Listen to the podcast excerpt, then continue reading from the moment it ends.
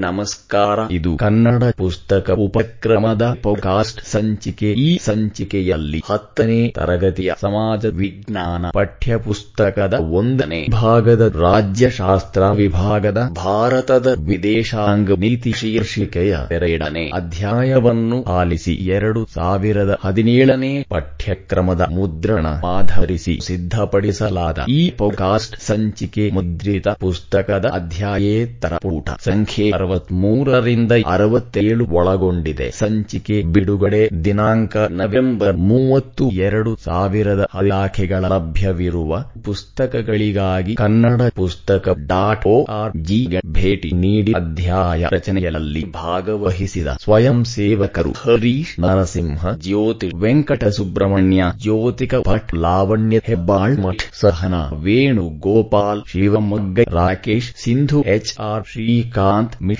Koti Vinay H N Yogesh Siddhananjaya ಅಧ್ಯಾಯ ಪ್ರಾರಂಭ ಪೂಟ ಅರವತ್ಮೂರು ಅಧ್ಯಾಯ ಎರಡು ಭಾರತದ ವಿದೇಶಾಂಗ ನೀತಿ ಪಠ್ಯ ಚೌಕ ಪ್ರಾರಂಭ ಈ ಅಧ್ಯಾಯದಲ್ಲಿ ಕೆಳಗಿನ ಅಂಶಗಳನ್ನು ತಿಳಿಯುತ್ತೇವೆ. ಒಂದು, ಭಾರತದ ವಿದೇಶಾಂಗ ನೀತಿಯ ಸ್ವರೂಪ. ಎರಡು, ಪಂಚಶೀಲ ತತ್ವ. ಮೂರು, ಲಿಪ್ತ ನೀತಿ. ನಾಲ್ಕು ನಿಶ್ಚಿತ್ರೀಕರಣ ಐದು, ವರ್ಣಭೇದ ನೀತಿಗೆ ವಿರೋಧಿ ಪಠ್ಯ ಚೌಕ ಮುಕ್ತಾಯ ವಿಶ್ವದ ವಿವಿಧ ರಾಷ್ಟ್ರಗಳು ಅಂತಾರಾಷ್ಟ್ರೀಯ ರಂಗದಲ್ಲಿ ಹೇಗೆ ವರ್ತಿಸುತ್ತವೆ, ಯಾವ ರೀತಿ ಸಂಬಂಧಗಳನ್ನು ಇಟ್ಟುಕೊಳ್ಳುತ್ತವೆ ಎಂಬುದನ್ನು ನಾವು ಅಧ್ಯಯನ ಮಾಡಬೇಕಾಗಿದೆ. ಹೇಗೆ ಓರ್ವ ವ್ಯಕ್ತಿ ಇತರರೊಡನೆ ಸಂಬಂಧವನ್ನಿರಿಸಿಕೊಳ್ಳದೆ ಸಮಾಜದಲ್ಲಿ ಏಕಾಂಗಿಯಾಗಿರುವುದು ಸಾಧ್ಯವಿಲ್ಲವೋ, ಹಾಗೆಯೇ ಪ್ರತಿಯೊಂದು ರಾಷ್ಟ್ರವು ಅನ್ಯ ರಾಷ್ಟ್ರಗಳೊಡನೆ ಸಂಬಂಧವನ್ನಿಟ್ಟುಕೊಳ್ಳದೆ ಇರುವುದು ಸಾಧ್ಯವಿಲ್ಲ. ಹಾಗಾಗಿ ಒಂದು ರಾಷ್ಟ್ರವು ಅನ್ಯ ರಾಷ್ಟ್ರಗಳೊಡನೆ ವ್ಯವಹರಿಸುವಾಗ ಅನುಸರಿಸುವ ನೀತಿಯನ್ನು ವಿದೇಶಾಂಗ ನೀತಿ ಎಂದು ಕರೆಯಲಾಗಿದೆ. ಇಂದು ಪ್ರತಿಯೊಂದು ರಾಷ್ಟ್ರಕ್ಕೆ ತನ್ನದೇ ಆದ ವಿದೇಶಾಂಗ ನೀತಿ ಅವಶ್ಯಕ. ವಿಶ್ವದಲ್ಲಿ ಸುಮಾರು ಇನ್ನೂರು ರಾಷ್ಟ್ರಗಳು ಇದ್ದು ಕೆಲವೇ ರಾಷ್ಟ್ರಗಳು ಬಲಿಷ್ಠವಾಗಿದ್ದರೆ ಹಲವು ರಾಷ್ಟ್ರಗಳು ದುರ್ಬಲವಾಗಿವೆ. ಆದರೂ ಒಂದಲ್ಲ, ಒಂದು ರೀತಿಯ ವಿದೇಶಾಂಗ ನೀತಿಯನ್ನು ಅನುಸರಿಸುತ್ತವೆ. ಆದ್ದರಿಂದಲೇ ವಿದ್ವಾಂಸರು ಈ ರೀತಿ ಹೇಳಿದ್ದಾರೆ.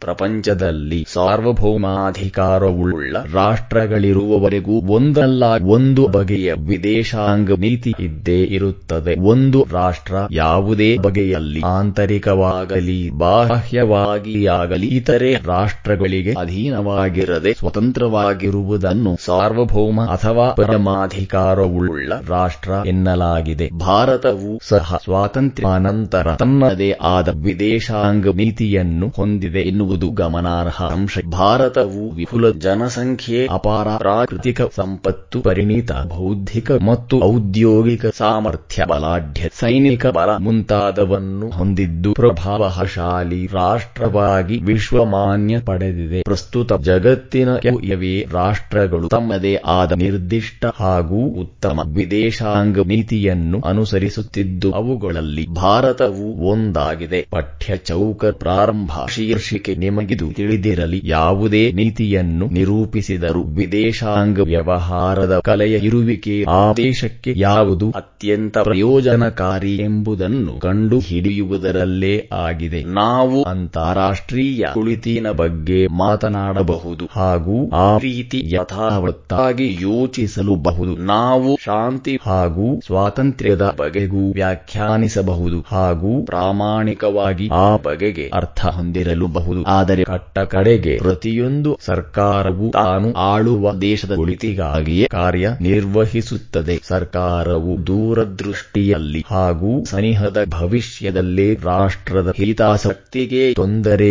ಉಂಟು ಮಾಡುವ ಯಾವುದೇ ಕಾರ್ಯ ಎಸಗ ಈಗಲ್ ಧೈರ್ಯ ಹೊಂದಲಾರದು. ಜವಾಹರಲಾಲ ನೆಹರು ಪಠ್ಯ ಚೌಕ ಮುಕ್ತಾಯ ಪುಟ. ಅರವತ್ನಾಲ್ಕು ಭಾರತವು ಸಾವಿರದ ಒಂಬೈನೂರ ನಲವತ್ತೇಳರಲ್ಲಿ ಸ್ವಾತಂತ್ರ್ಯ ಪಡೆದ ಸಾರ್ವಭೌಮ ರಾಷ್ಟ್ರವಾಗಿದ್ದು, ತನ್ನದೇ ಆದ ವಿದೇಶಾಂಗ ನೀತಿಯನ್ನು ಹೊಂದಿ, ತನ್ನ ಮೂಲಕ ಜಗತ್ತಿನ ಎಲ್ಲಾ ರಾಷ್ಟ್ರಗಳ ಮೈತ್ರಿಯನ್ನು ಬಯಸುತ್ತದೆ. ಭಾರತದ ವಿದೇಶಾಂಗ ನೀತಿಯ ಪ್ರಮುಖ ಉದ್ದೇಶಗಳೆಂದರೆ ಒಂದು ರಾಷ್ಟ್ರದ ಭದ್ರತೆ, ಎರಡು ರಾಷ್ಟ್ರದ ಆರ್ಥಿಕ ಸಂವರ್ಧನೆ, ಮೂರು ನಮ್ಮ ದೇಶದ ಸಾಂಸ್ಕೃತಿಕ ಮೌಲ್ಯಗಳನ್ನು ಬೀಜಗಳನ್ನು ಬೇರೆ ದೇಶದಲ್ಲಿ ಬಿತ್ತರಿಸುವುದು. ನಾಲ್ಕು ಮಿತ್ರ ರಾಷ್ಟ್ರಗಳನ್ನು ಹೆಚ್ಚಿಸಿಕೊಂಡು ವಿರೋಧಿ ರಾಷ್ಟ್ರಗಳನ್ನು ನಿರ್ಬಂಧಿಸುವುದು ಅಥವಾ ಹತ್ತಿಕ್ಕುವುದು. ಐದು ವಿಶ್ವ ಶಾಂತಿ ಹಾಗೂ ಸಹಬಾಳ್ವೆಯನ್ನು ಸಾಧಿಸುವುದು. ಪಠ್ಯ ಚೌಕ ಪ್ರಾರಂಭ. ಶೀರ್ಷಿಕೆ ಚರ್ಚಿಸಿ ಈ ಜಗತ್ತು ಕ್ರೂರವಾಗಿದೆ. ನಾವು ಶಾಂತಿ ಪ್ರಸರಣದ ಧ್ವಜವನ್ನು ಎಲ್ಲೆಡೆಯೂ ಎತ್ತಿ ಹಿಡಿಯಲು ಬಯಸಿದೆವು. ಆದರೆ ಮುಗ್ಧರಾದ ನಾವು ವಂಚಿತರಾದೆಯವು ಚೈನಾ ದಾಳಿಯ ಬಳಿಕ ಲೋಕಸಭೆಯಲ್ಲಿ ಪ್ರಧಾನಮಂತ್ರಿ ನೆಹರೂರವರಕಾರ ಪಠ್ಯ ಚೌಕ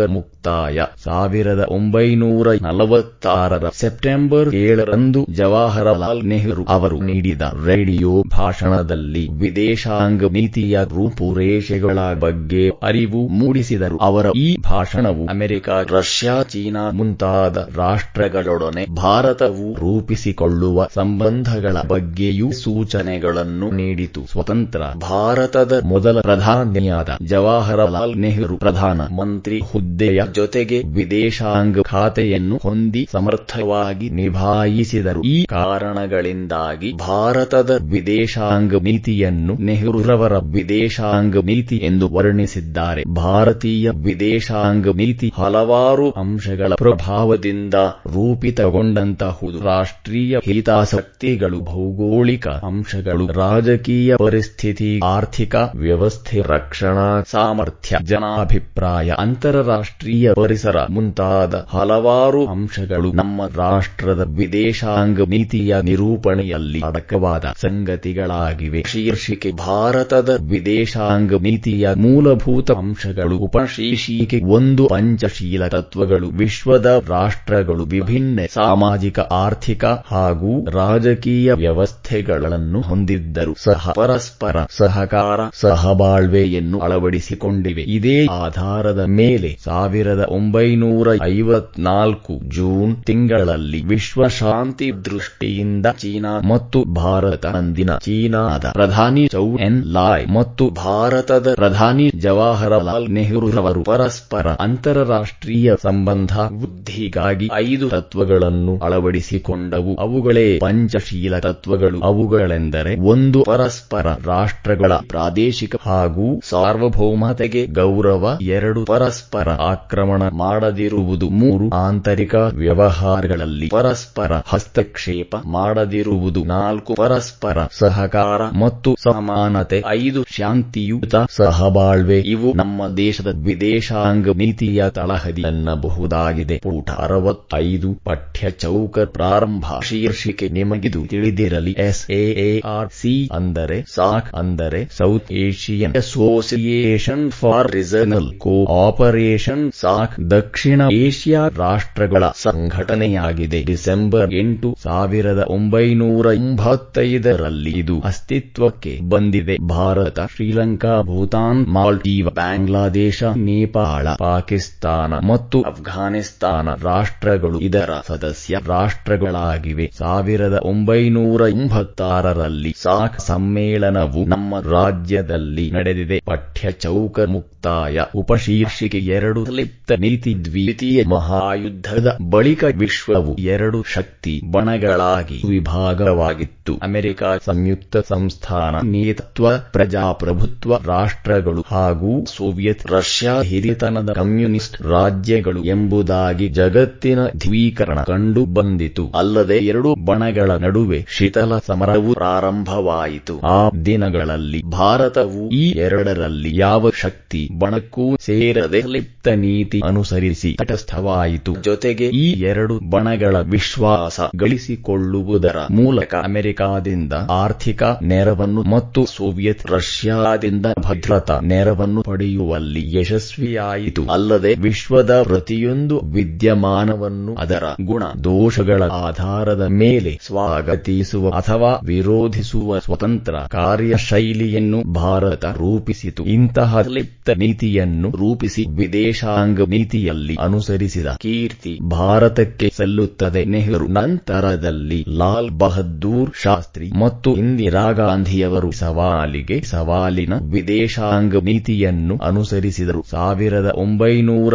ಅರವತ್ತೈದರಲ್ಲಿ ಮತ್ತು ಸಾವಿರದ ಒಂಬೈನೂರ ಎಪ್ಪತ್ತೊಂದರಲ್ಲಿ ನಡೆದ ಪಾಕಿಸ್ತಾನದ ವಿರುದ್ಧದ ಯುದ್ಧಗಳು ಈ ನೀತಿಯನ್ನು ಅಳವಡಿಸಿಕೊಂಡಿದ್ದವು. ನಂತರದ ಪ್ರಧಾನಿಗಳಾದ ಅಟಲ್ ಬಿಹಾರಿ ವಾಜಪೇಯಿಯವರು ನಮ್ಮ ದೇಶದ ವಿದೇಶಾಂಗ ನೀತಿಯನ್ನು ಸುಧಾರಿಸಿ ಪಾಕಿಸ್ತಾನದ ಜೊತೆ ಮೈತ್ರಿ ಬಾಂಧವ್ಯಕ್ಕೆ ಪ್ರಯತ್ನ ಮಾಡಿದರು. ಉಪಶೀರ್ಷಿಕೆ ಮೂರು ವಸಾಹತುಶಾಹಿತ್ವಕ್ಕೆ ವಿರೋಧ. ಭಾರತದ ವಿದೇಶಾಂಗ ನೀತಿ ವಸಾಹತುಶಾಹಿತ್ವವನ್ನು ವಿರೋಧಿಸುತ್ತದೆ. ಒಂದು ರಾಷ್ಟ್ರ ಇನ್ನೊಂದು ರಾಷ್ಟ್ರವನ್ನು ತನ್ನ ಸ್ವಾಧೀನಕ್ಕೆ ತೆಗೆದುಕೊಂಡು ಆ ದೇಶದ ಸಾರ್ವಭೌಮತ್ವವನ್ನು ಹತ್ತಿಕ್ಕಿ ಸ್ವಾರ್ಥಕ್ಕಾಗಿ ದುರುಪಯೋಗ ಪಡಿಸಿಕೊಳ್ಳುವುದಕ್ಕೆ ವಸಾಹತು ಶಾಹಿತ್ವ ಎಂದು ಕರೆಯುತ್ತಾರೆ. ವಸಾಹತು ಸಾಹಿತ್ವವನ್ನು ವಿರೋಧಿಸಿ ಸ್ವತಂತ್ರ ಗಳಿಸಿಕೊಂಡ ಭಾರತ ಸ್ವಾಭಾವಿಕವಾಗಿ ಅದನ್ನು ವಿರೋಧಿಸಿ ಪ್ರಪಂಚದ ಯಾವುದೇ ಮೂಲೆಯಲ್ಲಿ ವಸಾಹತು ಶಾಹಿತ್ವ ಇರಕೂಡದು ಎಂದು ಸಾವಿರದ ಒಂಬೈನೂರ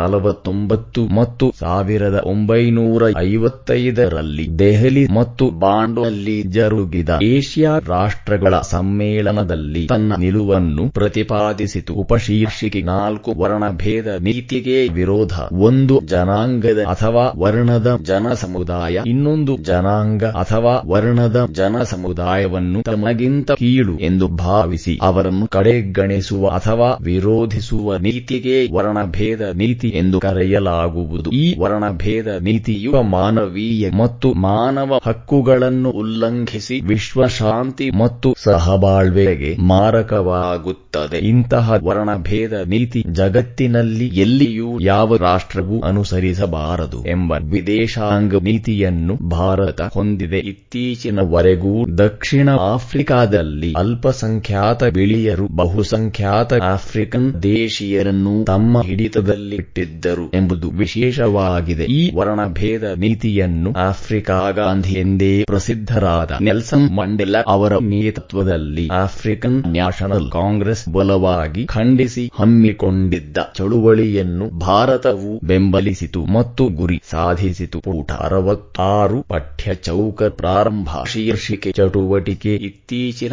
ದಿನಗಳಲ್ಲಿ ಭಾರತವು ವಿದೇಶಾಂಗ ನೀತಿ ರೂಪಿಸುವಲ್ಲಿ ಮತ್ತು ಅಳವಡಿಕೆಯಲ್ಲಿ ನಡೆಸುತ್ತಿರುವ ಪ್ರಕ್ರಿಯೆಗಳಿಗೆ ಸಂಬಂಧಿಸಿದಂತೆ ಅಂತರ್ಜಾಲದ ನೆರವಿನಿಂದ ಮಾಹಿತಿ ಸಂಗ್ರಹಿಸಿ ಪಠ್ಯ ಚೌಕ ಮುಕ್ತಾಯ. ಉಪಶೀರ್ಷಿಕೆ ಐದು. ನಿಶಸ್ತ್ರೀಕರಣ ಇವು ನಿರ್ದಿಷ್ಟ ಬಗೆಯ ಶಸ್ತ್ರಾಸ್ತ್ರಗಳನ್ನು ಹಂತ ಹಂತವಾಗಿ ಇಲ್ಲವಾಗಿಸುವುದೇ ನಿಶಸ್ತ್ರೀಕರಣ ಜಗತ್ತಿನಲ್ಲಿ ಶಸ್ತ್ರಾಸ್ತ್ರಗಳ ಉತ್ಪಾದನೆ, ಮಾರಾಟ, ಸಂಗ್ರಹಣೆಯಲ್ಲಿ ಭಾರಿ ಪೈಪೋಟಿ ನಡೆದಿದೆ. ಈ ರೀತಿಯ ಶಸ್ತ್ರಾಸ್ತ್ರಗಳ ಪೈಪೋಟಿಯಿಂದ ಮೂರನೇ ಮಹಾಯುದ್ಧ ನಡೆಯಬಹುದೆಂಬ ಆತಂಕ ಹಲವು ರಾಷ್ಟ್ರಗಳಲ್ಲಿ ಉಂಟಾಗಿದೆ. ಶಸ್ತ್ರಾಸ್ತ್ರಗಳ ಪೈಪೋಟಿಗೆ ಒಳಗಾದ ರಾಷ್ಟ್ರಗಳು ಚಾತುರ್ಯದಿಂದಲೋ ತಪ್ಪು ಗ್ರಹಿಕೆಯಿಂದಲೋ ಬೇಕೆಂತಲೇ ಒಂದರ ಮೇಲೊಂದು ಯುದ್ಧ ಶಸ್ತ್ರಾಸ್ತ್ರಗಳನ್ನು, ಅದರಲ್ಲೂ ಕಣ್ವಸ್ತ್ರಗಳನ್ನು ತಯಾರಿಸಿ ಉಪಯೋಗಿಸುವ ಸಂಭವವಿರುತ್ತದೆ. ಕವಿ ಕಾವ್ಯ ಭಾರತ ಶಾಂತಿಪ್ರಿಯ ರಾಷ್ಟ್ರವಾಗಿದ್ದು, ಗುಣಾತ್ಮಕ ಹಾಗೂ ಗಾತ್ರದ ಪರಿಮಿತಿಯಲ್ಲಿನ ನಿಶಸ್ತ್ರೀಕರಣವನ್ನು ಪ್ರತಿಪಾದಿಸುತ್ತದೆ. ಶಾಂತಿ ಸೌಹಾರ್ದತೆಗೆ ಒತ್ತು ನೀಡಿದ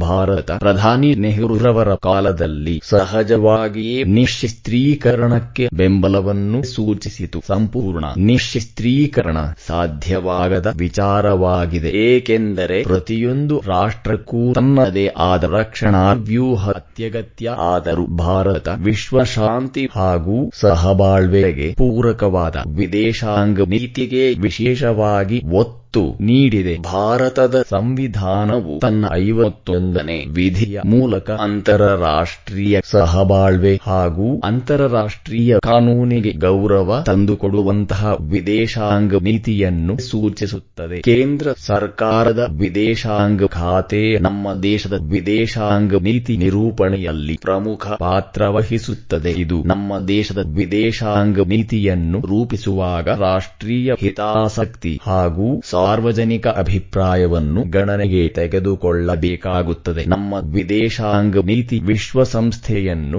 ಬಲಪಡಿಸುವ ರೀತಿಯಲ್ಲಿ ರೂಪಿಸಲಾಗಿದೆ. ಭಾರತ ಕಾಮನ್ವೆಲ್ತ್ ಆಫ್ ನೇಷನ್ಸ್ ಹಾಗೂ ಸಾಕ್ ಅಥವಾ South Asian Association for Regional Cooperation ಈ ಎರಡು ಸಂಸ್ಥೆಗಳ ಮೂಲಕ ಹಲವಾರು ದೇಶಗಳೊಂದಿಗೆ ನಿಕಟ ಸಂಬಂಧ ಹೊಂದೀಗಲು ಬಯಸಿದೆ. ಮೇಲಾಗಿ ವಿಶ್ವಸಂಸ್ಥೆಯ ಪ್ರಮುಖ ಸದಸ್ಯ, ರಾಷ್ಟ್ರವಾಗಿ ಭಾರತವು ಮಹತ್ವದ ಪಾತ್ರ ವಹಿಸುತ್ತಾ ಬಂದಿದೆ. ಶೀರ್ಷಿಕೆ ಅಭ್ಯಾಸಗಳು ವಿಭಾಗ ಒಂದು. ಈ ಕೆಳಗಿನ ವಾಕ್ಯಗಳಲ್ಲಿ ಖಾಲಿ ಬಿಟ್ಟಿರುವ ಸ್ಥಳಗಳನ್ನು ಸೂಕ್ತ ಉತ್ತರಗಳಿಂದ ಭರ್ತಿ ಮಾಡಿರಿ. ಒಂದು, ಭಾರತದ ವಿದೇಶಾಂಗ ನೀತಿಯನ್ನು ವಿಶೇಷವಾಗಿ ನಿರೂಪಿಸಿದವರು ಬಿಟ್ಟ ಸ್ಥಳ. ಎರಡು, ವಿಶ್ವದ ಯಾವುದೇ ಬಣಕ್ಕೂ ಸೇರದೆ ಇರುವ ನೀತಿಯನ್ನು ಬಿಟ್ಟ ಸ್ಥಳ ಎನ್ನಬಹುದು. ಮೂರು, ಭಾರತವು ಸ್ವಾತಂತ್ರ್ಯ ಪೂರ್ವದಲ್ಲಿ ಬಿಟ್ಟ ಸ್ಥಳ ರ ವಸಾಹತು ಶಾಹಿಗೆ ಒಳಗಾಗಿತ್ತು. ವಿಭಾಗ ಎರಡು ಕೆಳಗಿನ ಪ್ರಶ್ನೆಗಳಿಗೆ ಸಂಬಂಧಿಸಿದಂತೆ ಗುಂಪುಗಳಲ್ಲಿ ಚರ್ಚಿಸಿ ಉತ್ತರಿಸಿ. ಒಂದು ವಿದೇಶಾಂಗ ನೀತಿ ಎಂದರೇನು? ಎರಡು ವಿದೇಶಾಂಗ ನೀತಿಯು ರಾಷ್ಟ್ರದ ಅಭಿವೃದ್ಧಿಗೆ ಸಹಕಾರಿ. ಹೇಗೆ? ಮೂರು ಭಾರತದ ವಿದೇಶಾಂಗ ನೀತಿಯ ಗುರಿಗಳಾವುವು? ಪುಟ ಅರವತ್ತೇಳು ನಾಲ್ಕು ವಸಾಹತು ಶಾಹಿತ್ವವನ್ನು ಭಾರತವು ವಿರೋಧಿಸಲು ಕಾರಣಗಳೇನು? ಐದು ಪಂಚಶೀಲ ತತ್ವಗಳಾವುವು? ಆರು ಪ್ರಚಲಿತ